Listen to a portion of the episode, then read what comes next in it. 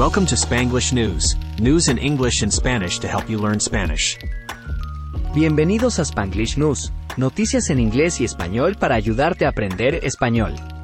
Let's get started. Empecemos.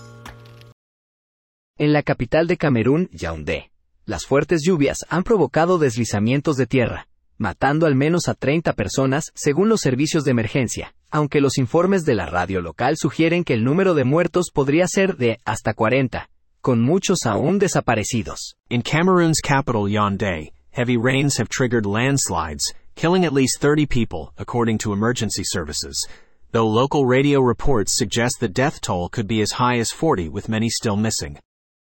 Los esfuerzos de rescate se vieron obstaculizados por las inundaciones, obligando a los locales a recuperar cuerpos de los escombros a mano. Rescue efforts were hindered by floods, forcing locals to recover bodies from the debris by hand.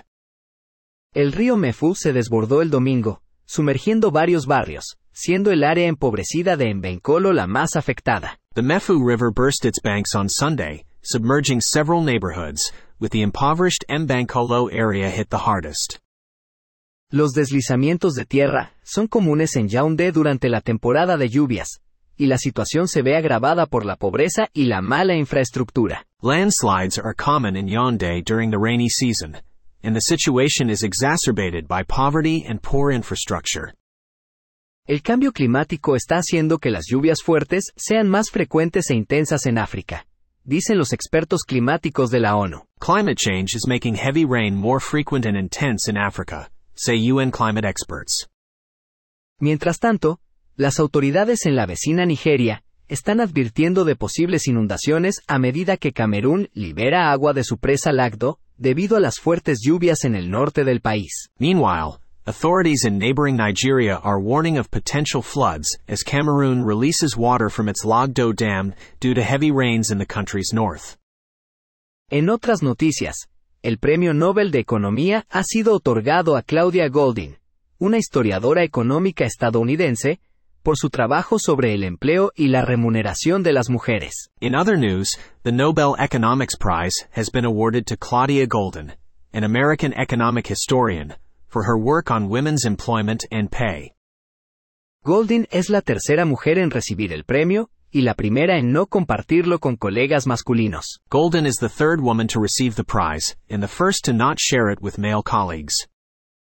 Su investigación ha proporcionado ideas claves sobre la brecha salarial de género, mostrando cómo y por qué las diferencias de género en los ingresos y las tasas de empleo han cambiado con el tiempo. Her research has provided key insights into the gender pay gap, showing how and why gender differences in earnings and employment rates have changed over time.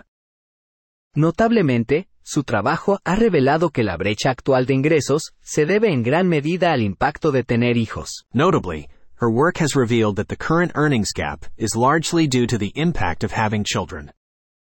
Los hallazgos de Goldin tienen implicaciones sociales significativas y proporcionan una base para los responsables de políticas a nivel mundial. Golden's findings have significant societal implications and provide a foundation for policymakers globally. Finalmente, el reinicio de la popular comedia Frasier ha recibido críticas mixtas de los críticos de televisión. Finally, the reboot of the popular sitcom Frasier has received mixed reviews from TV critics. Mientras que The Guardian elogió la actuación impecable de Kelsey Grammer y calificó el programa como un placer para ver, el Financial Times y Rolling Stone estuvieron menos impresionados, con este último calificándolo como un fracaso aburrido e insípido. While The Guardian praised Kelsey Grammer's faultless performance and called the show a joy to watch, the Financial Times and Rolling Stone were less impressed, with the latter dubbing it an unfunny, uninspired dud.